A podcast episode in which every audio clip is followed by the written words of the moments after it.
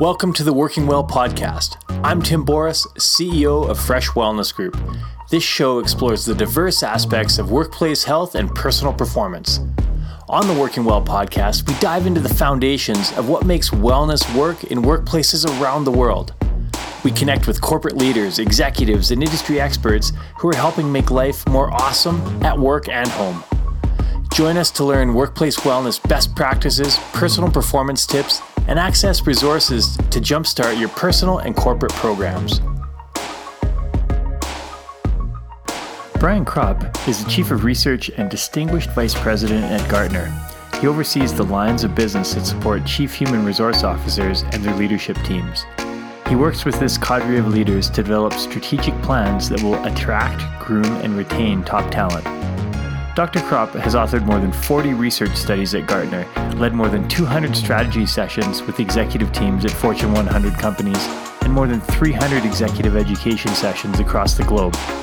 He's a frequent contributor to CNN, The Economist, The Financial Times, The Wall Street Journal, and other top media publications. Brian has been named to Human Resource Executives Top 100 HR Tech Influencers and Engagedly's Top 100 HR Influencers lists. Brian, thank you so much for joining us on the Working Well podcast. I'm honored to have you here. And yeah, we can't start any interview without saying, what have the last 18 months been like for you? It's uh, been crazy all over. And I know everyone has their unique situation. Yeah, you know, some ways, I'm sure it's pretty similar to others with balancing uh, kids at home, uh, you know, my wife in the office upstairs, me in the office downstairs, and trying to like balance all that. But the, um, the thing I have to warn you about a little bit though is we're one of those families that got uh, not one but two COVID puppies because we had one dog before and we thought you know getting one COVID puppy was a good idea, and then my very persistent daughter, who I love dearly, for uh, about seven or eight weeks straight, every day came to me and was like, Daddy, can we get a beagle puppy? Daddy, can we get a beagle puppy? Daddy, can we get a beagle puppy? And eventually uh, that happened. Uh, so, you know, having a lot of dog in the house is probably the best way I can describe the, the last 18 months of what we've got. So if you see anything walking around in the background, it is likely dog related of some sort. Absolutely. Well, it's our kids not a ghost if the door opens up. You know, it's it's a dog coming and checking things out. well, kids are very good at being persistent that way, and and ours are still home uh, in Canada. We start our first day of schools tomorrow, so it uh, they're still home. So if we see them running around in the background, that that's what it is. and so in in your line of work as well, from I, I've said to a few other people, we're going through the biggest experiment that's ever mm-hmm. happened and there's so much data so much research out there what are some of the things jumping out most to you uh, especially over the last few months with people getting back to work yeah you know so there's there's um, a variety of things to kind of think about and look at. If we go all the way back to where we were in like february march of last year um, one of the big things that we certainly saw during that entire time period uh, and what we were concerned about was well um, with the movement to working from home, are our employees going to actually get work done, or are they just going to sit around and kind of watch TV and eat pizza all day and take naps? Or are we actually going to get things done or not? And one of the big things that we've learned is that our employees can be incredibly productive and high performing working from home versus coming to the office. And all of the data and evidence suggests that that in fact is true, that, that performance has not suffered. Then the other thing that people were really concerned about during this whole period was um, uh, will our employees be resilient or not? Will they uh, be able to find a way to make it through or not? And when you think about all of those challenges and all the concerns that we've had about the, the mental health of our employees, about uh, the capabilities of our employees to kind of make it through, there's huge amounts of concern around that. But one of the things that we're really struck by is that even with all these concerns about our employees being resilient, they actually made it through in a lot of ways. They, in fact, were incredibly resilient, but the question becomes at what cost? And while they were able to make it through, they were knocked down so many times they kept getting back up. What was the real true cost of that? Which is something that, that we don't often think about. But you know, it's interesting. Our very nature as human beings is to find a way through, but it's just how difficult it is from that perspective. So a lot of focus and attention on, on that. And then now there's an enormous amount of attention that, that executives are really focusing on and thinking about as uh, workplaces kind of open up, then shut back down, then kind of open back up again and shut back down again. And literally, we are collecting data on this last week. And what we found is um, 66% of companies have delayed their office reopenings uh, because of the Delta variant. And so, where a lot of companies were planning on reopening their workplaces in the fall as schools open back up, now most of them are saying, uh, we'll see you in January uh, from that perspective, been a real shift out. So, you know, put all that together, uh, I think my biggest takeaway from the last 18 months is that what we know this month is different than what we knew last month. And it's going to be different next month, what we know and what we're doing and what we're talking about. That's that's probably the biggest takeaway from this whole experience. Yeah. And you know that that brings up a great point. and to the the bigger picture perspective, research and data is it's always changing and you're you're able to pull out new information as things shift. Mm-hmm. I, you know, in, in a world of misinformation where everyone with a Facebook or a TikTok account is an expert or influencer, how, how do you get like valid, solid research and data to shine through? Yeah, it, it's incredibly tough. Um, we're a little bit lucky slash blessed slash hardworking, kind of depending upon you know the where we are in any given day. Uh, but we survey about a million people per year. And we ask them on an ongoing basis all sorts of questions about their performance, their relationship with their manager, uh, overall feelings of health and wellness, kind of you name it, anything about work, we're collecting survey based data on. Uh, we also run the exit surveys for about 300 companies. We run the new hire surveys for about 400 companies or so. Uh, so we collect all of that data. We also uh, download a copy of every job posting that's put on the internet effectively and analyze that to understand what it is that companies are working for, uh, looking for from a talent perspective. Uh, we uh, survey heads of HR every month, and we usually survey about 300, 400 of them or so to get a sense of what they're thinking about. Uh, and then the other part of it, we have just within it, uh, our HR practice in Gartner, we uh, have, I don't know, upwards of 1,500 to 2,000 conversations a month with those executives in a much more qualitative sense. So we put all of that together, we analyze all of that to try to figure out what's actually happening. Yeah. And it used to be the case that we'd figure out an answer to something, uh, and then that answer would be good for a couple of years. Uh, and now we find out that answer to something is good for a couple of weeks, maybe a couple of months if we're lucky. So just the, the cycles of everything has gotten so short that you have to be constantly on top of it. And the other part of that is just to be willing to say, hey, what I thought I knew last month might not be true anymore. And okay to admit that the world's changed and your beliefs and advice uh, might need to change along with that. And, that's okay.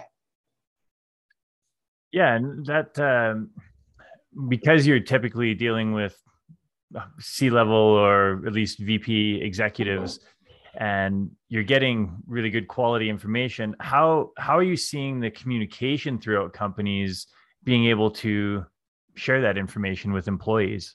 Yeah.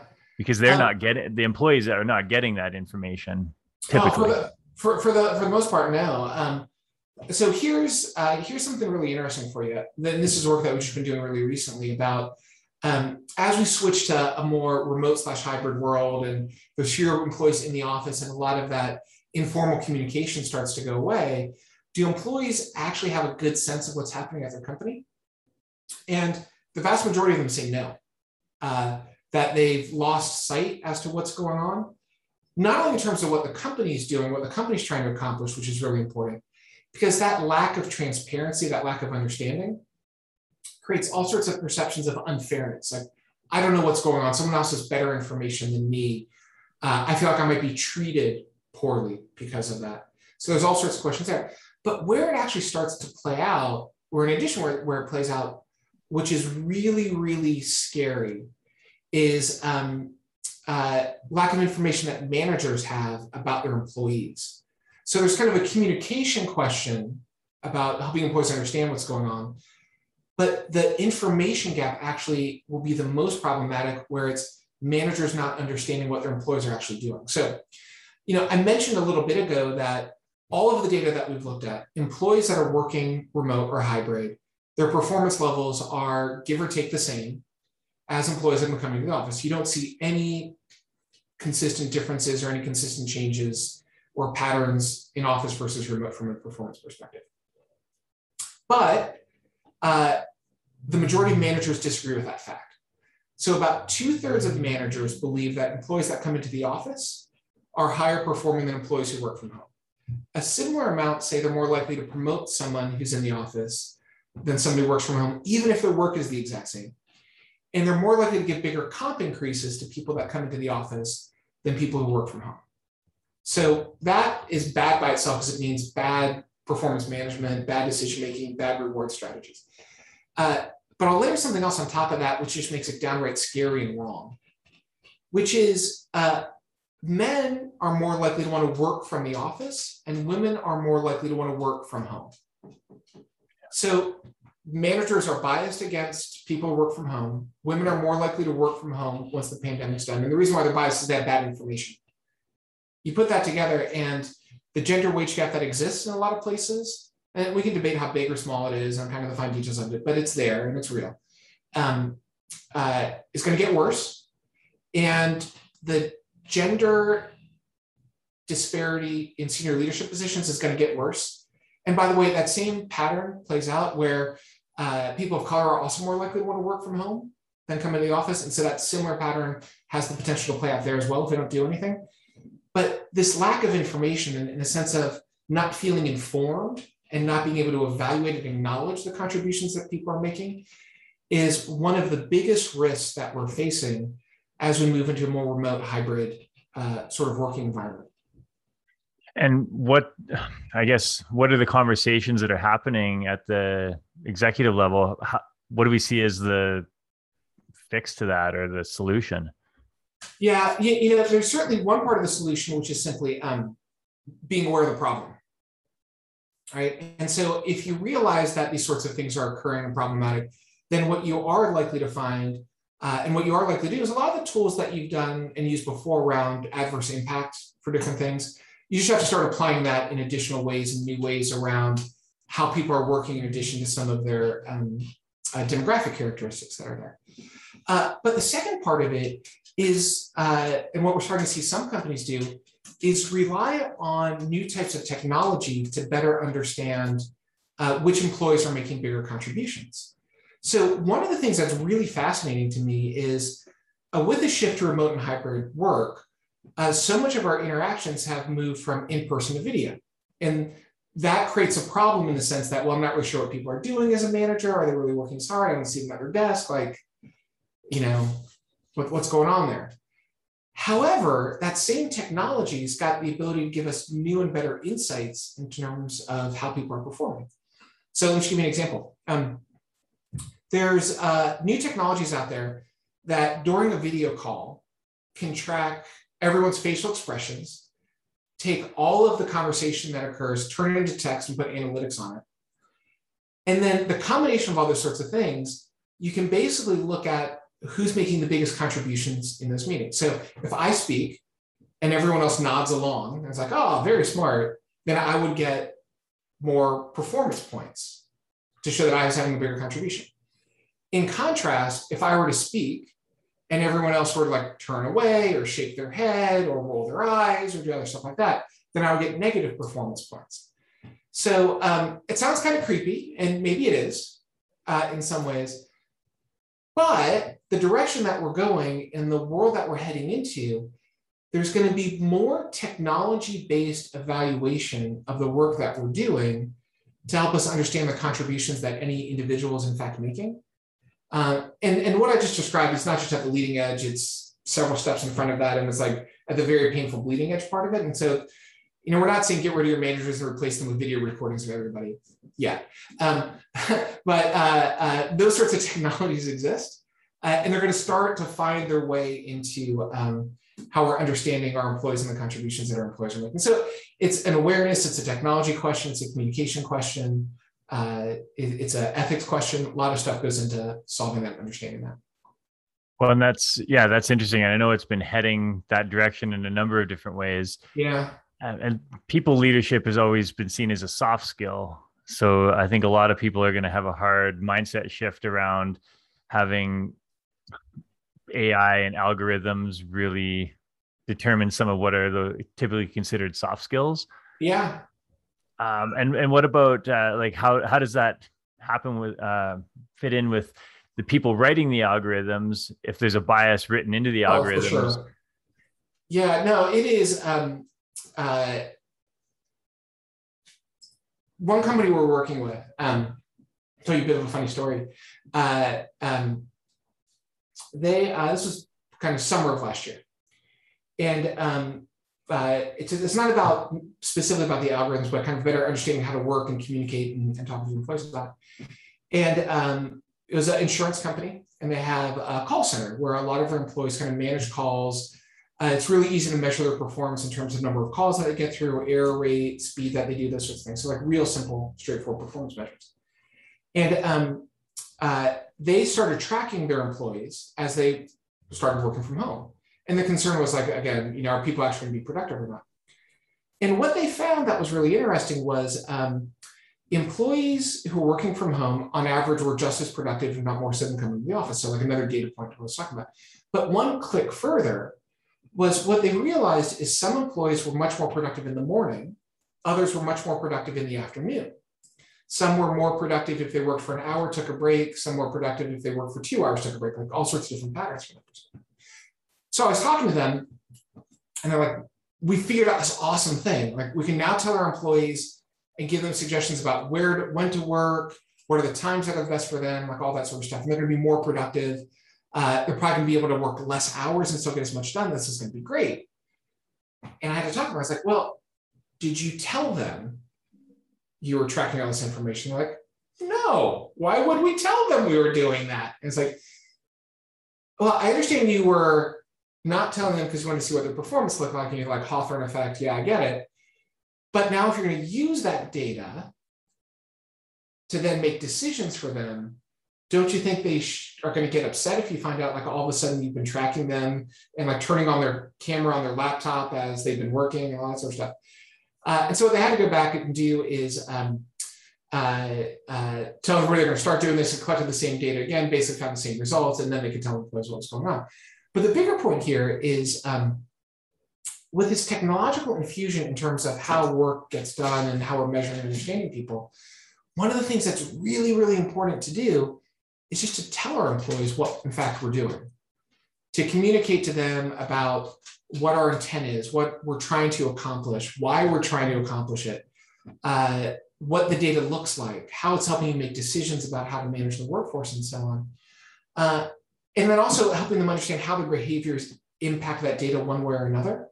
Because if we don't have that sort of ethical approach to the data we're collecting from our employees, the, the approach that we're taking in terms of using AI to manage things and so on, really bad things are going to happen. Maybe not to us, but one of the other companies that we might work with, and that's going to have a spillover effect on us. So, one of the most important things that companies need to be doing now is having a I didn't call it whatever you want, but a chief data ethics officer.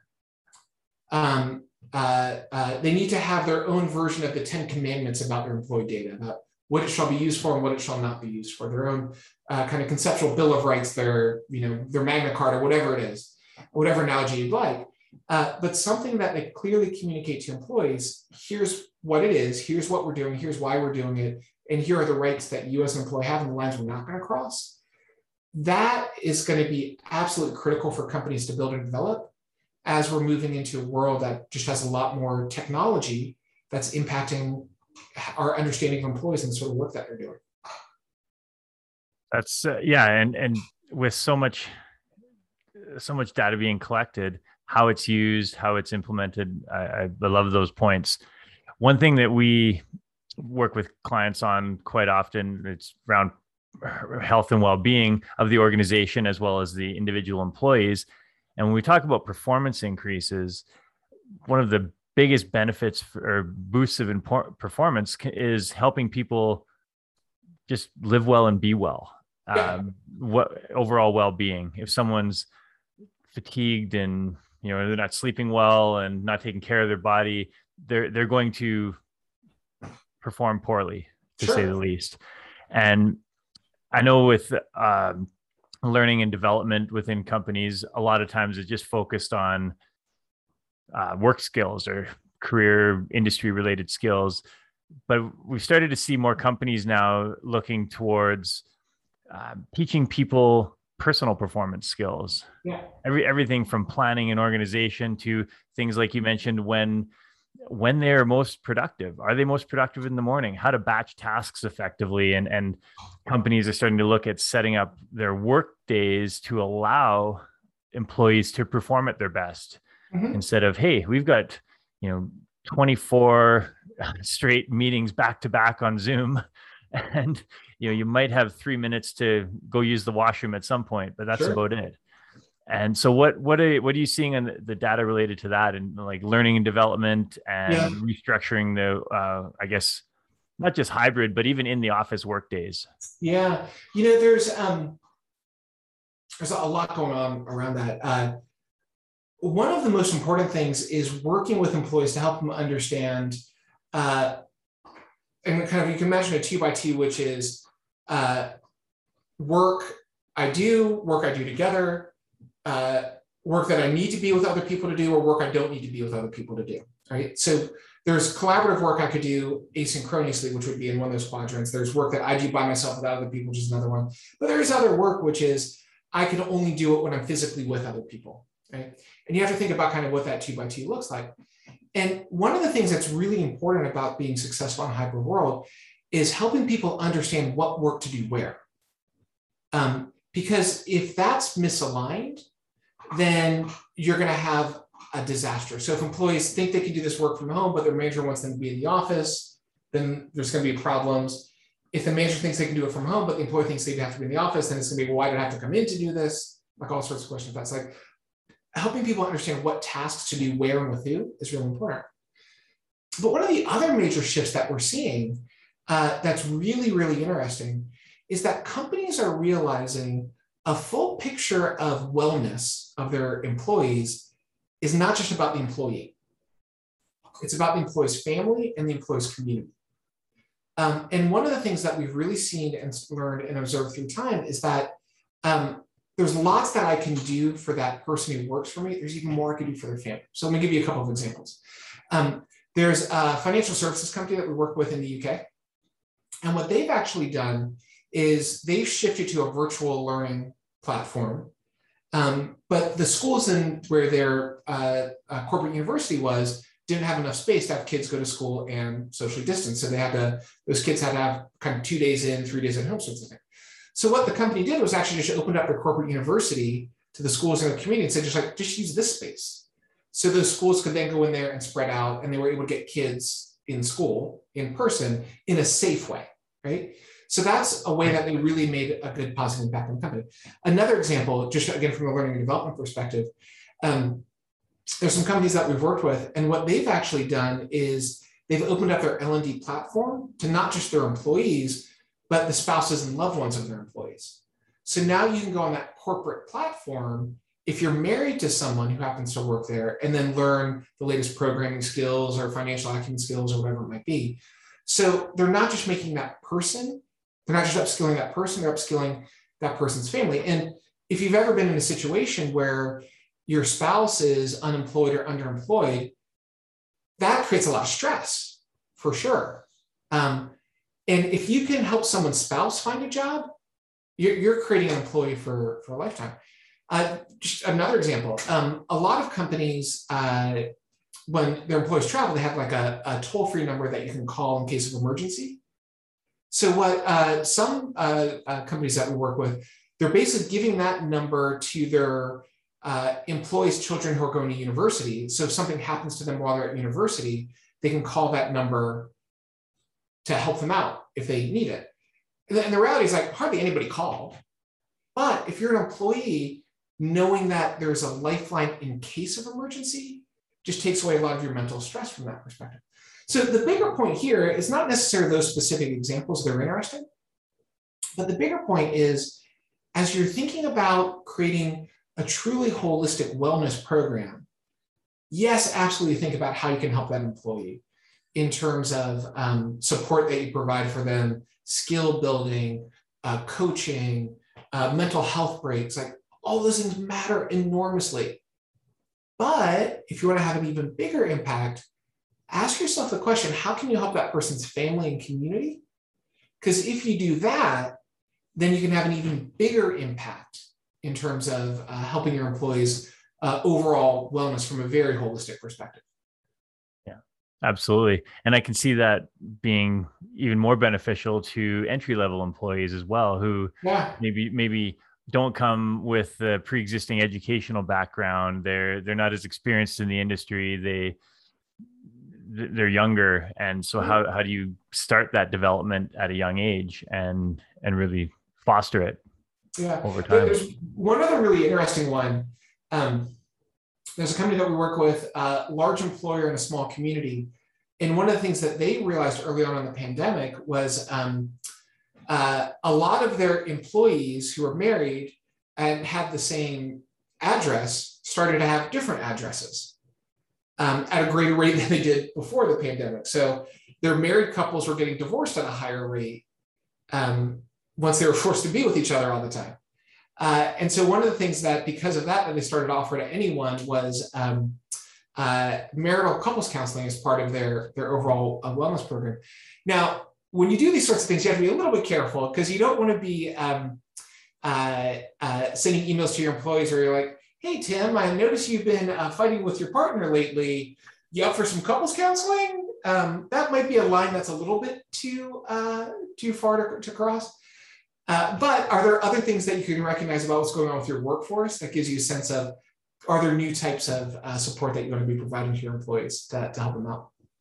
Well, and that, that's a huge part of uh, benefits plans in general is just making people aware that certain services mm-hmm. exist because so many so many services go unused or underutilized ac- across companies and they companies say oh we have this program but maybe 2% of people use it well, th- this is actually a really important point because the way that we evaluate the ROI a lot, a lot of those programs is based upon usage.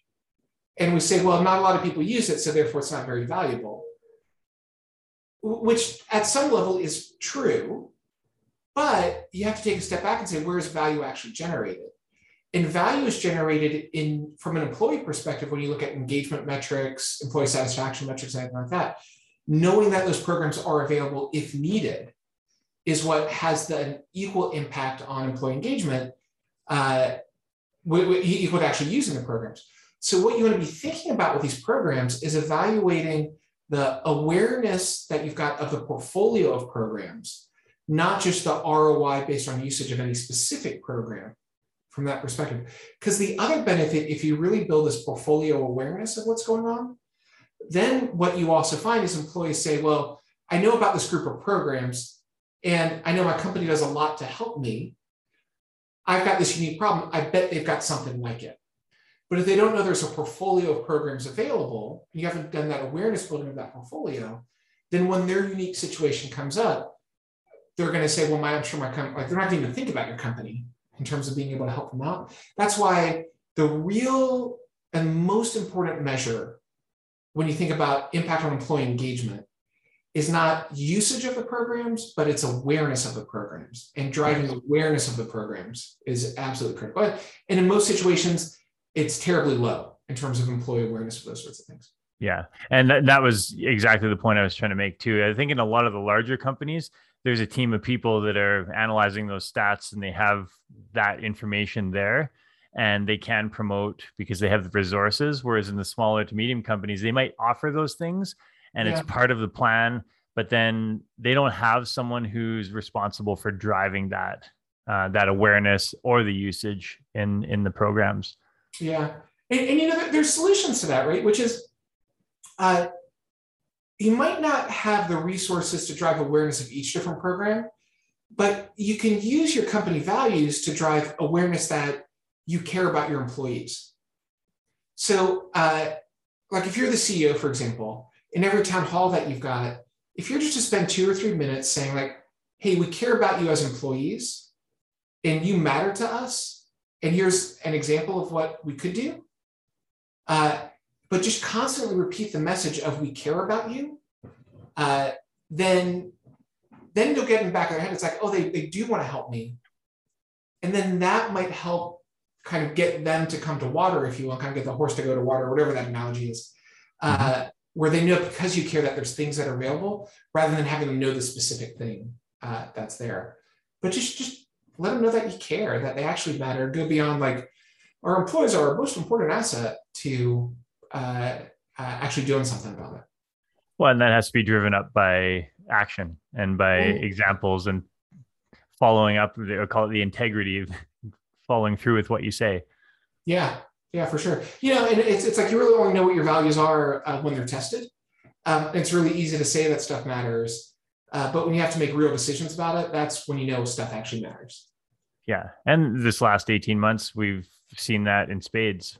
The companies have been called to task, and many of them have stepped up dramatic, uh, very well.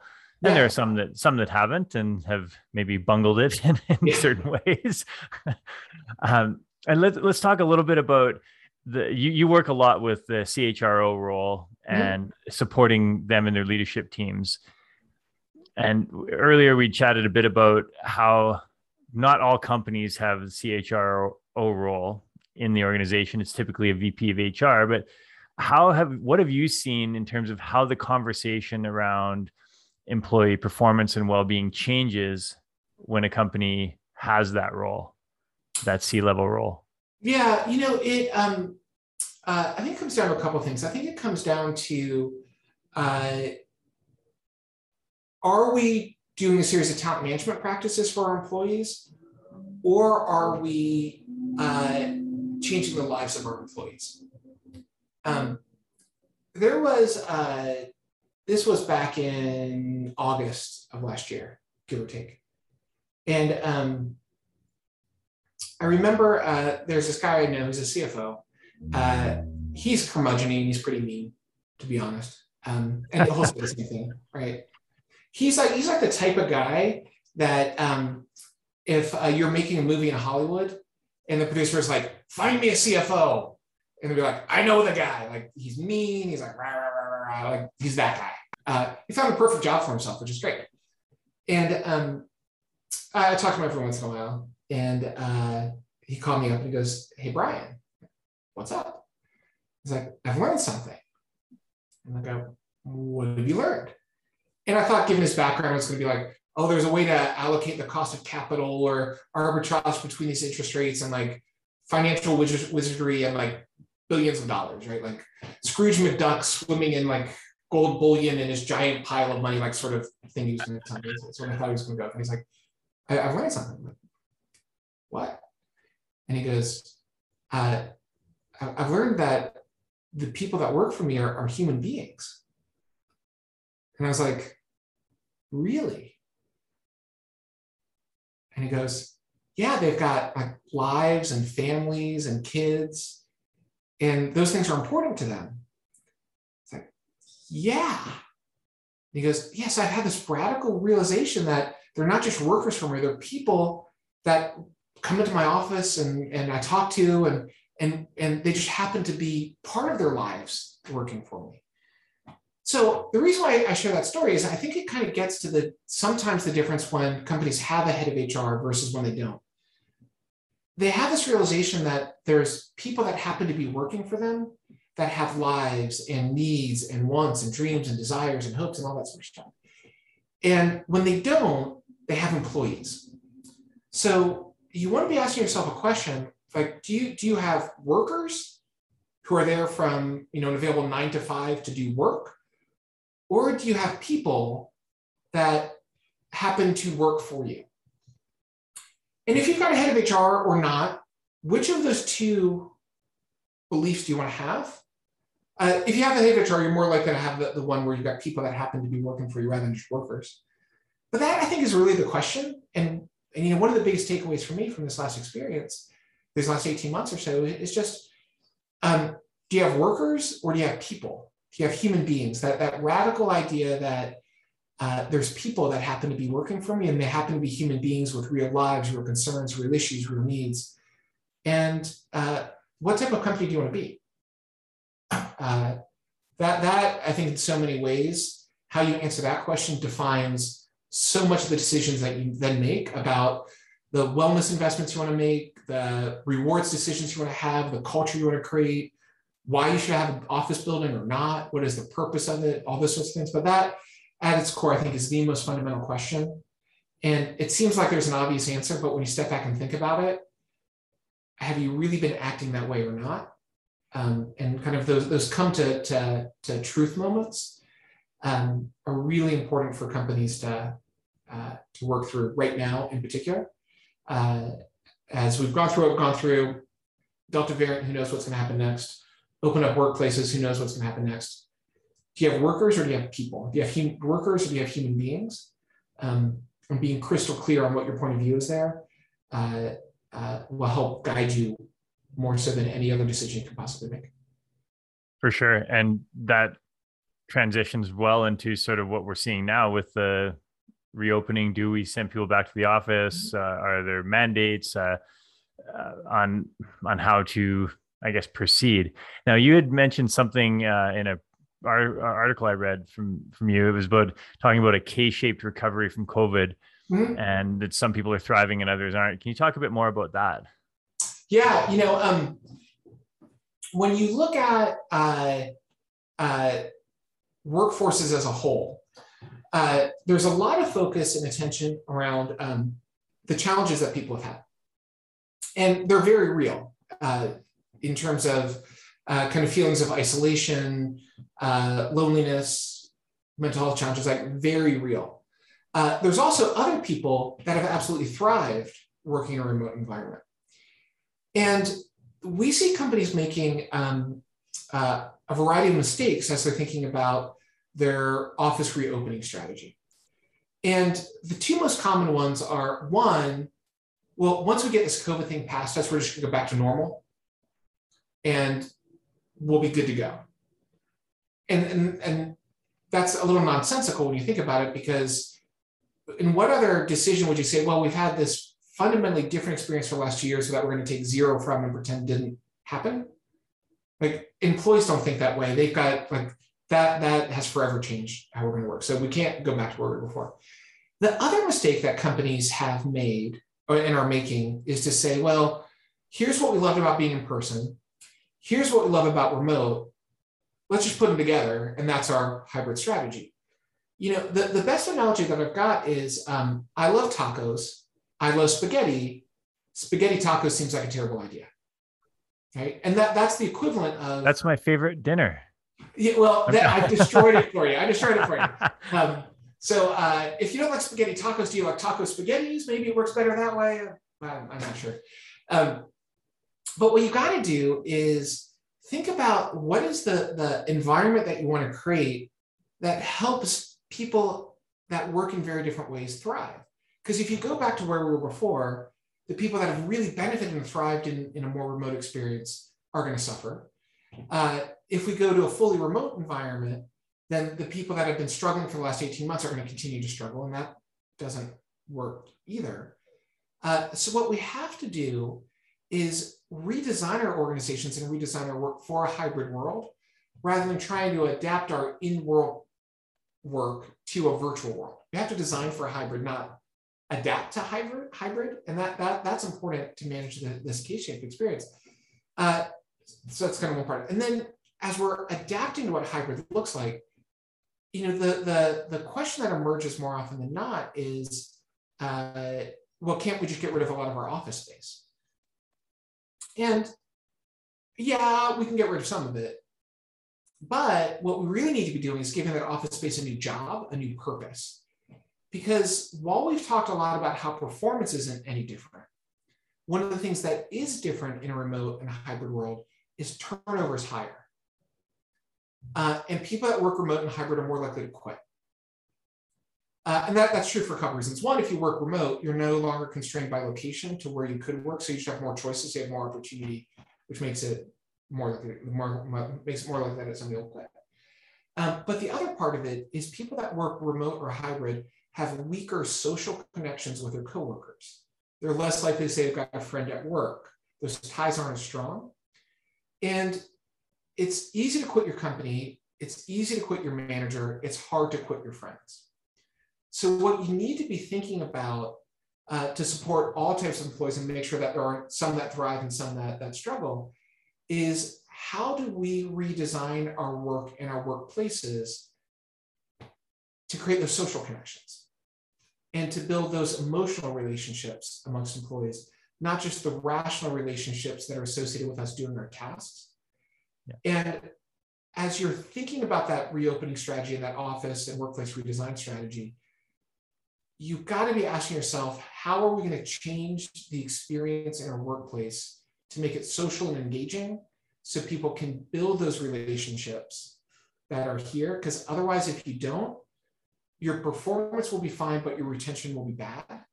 And that's not a good outcome either. But you have to really design social interactions to build that retention.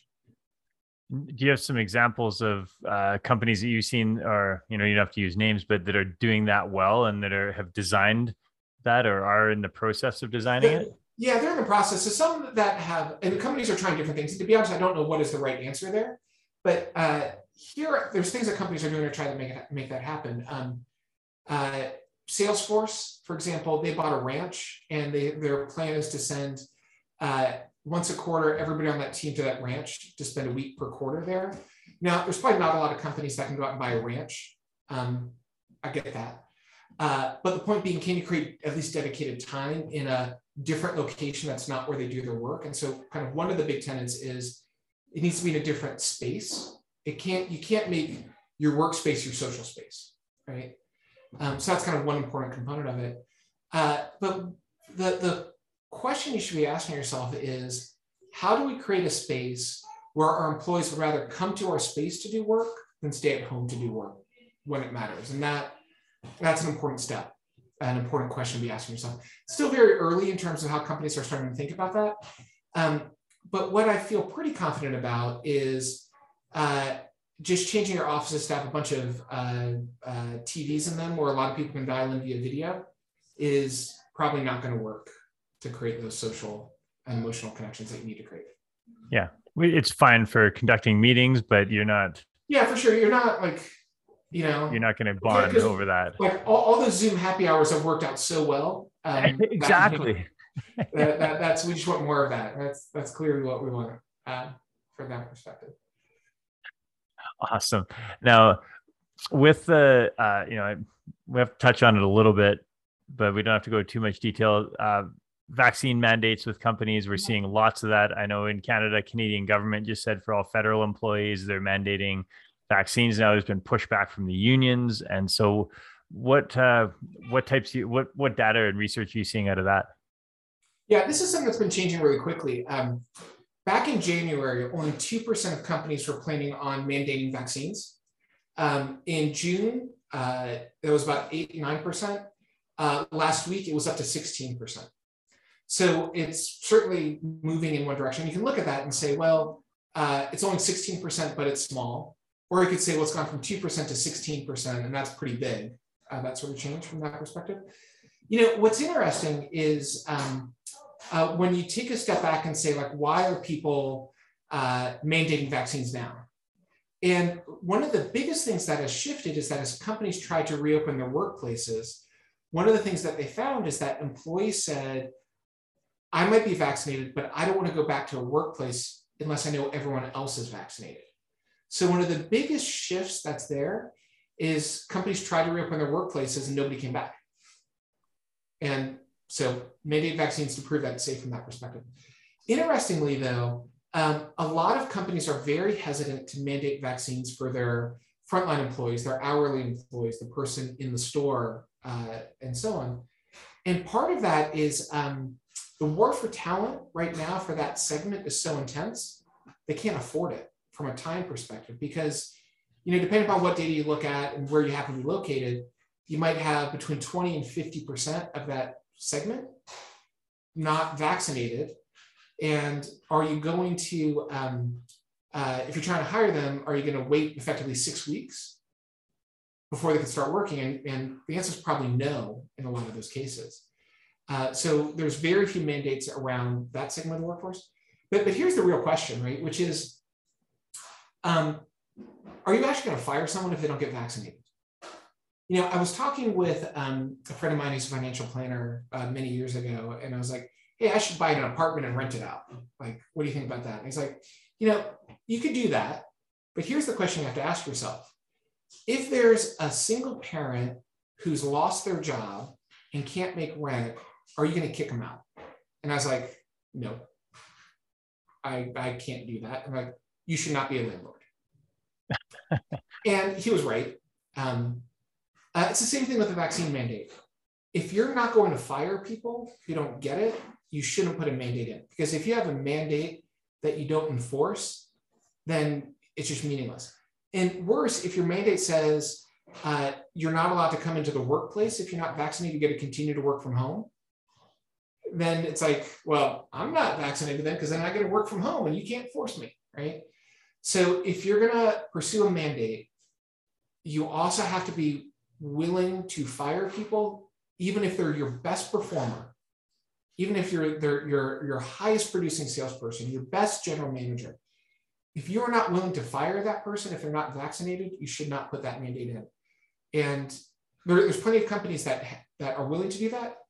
But as you're making that decision to put a mandate in or not, are you willing to fire your best sales performer? Are you willing to fire your best general manager if they're not vaccinated? And for that reason alone, maybe, maybe not. But that's the question you really should. One of the questions you should be asking yourself about this.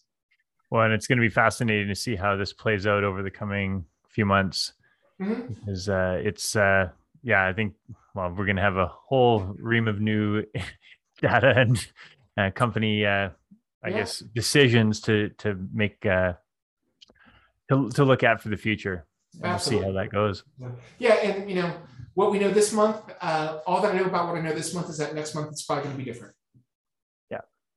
So, uh, based on all the the stuff we've talked about and what you've seen happening for companies trying to really provide the best health and well-being for their employees what's what are the top one to two things that they can they can do that doesn't require massive infrastructure changes? Uh, yeah.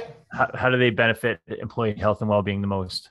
I, I, think i think there's two things to, to really be thinking about. One is um, this radical idea that your employees are actually human beings keeping that in mind and then, two, the other question to really ask yourself is Am I being fair to my employees?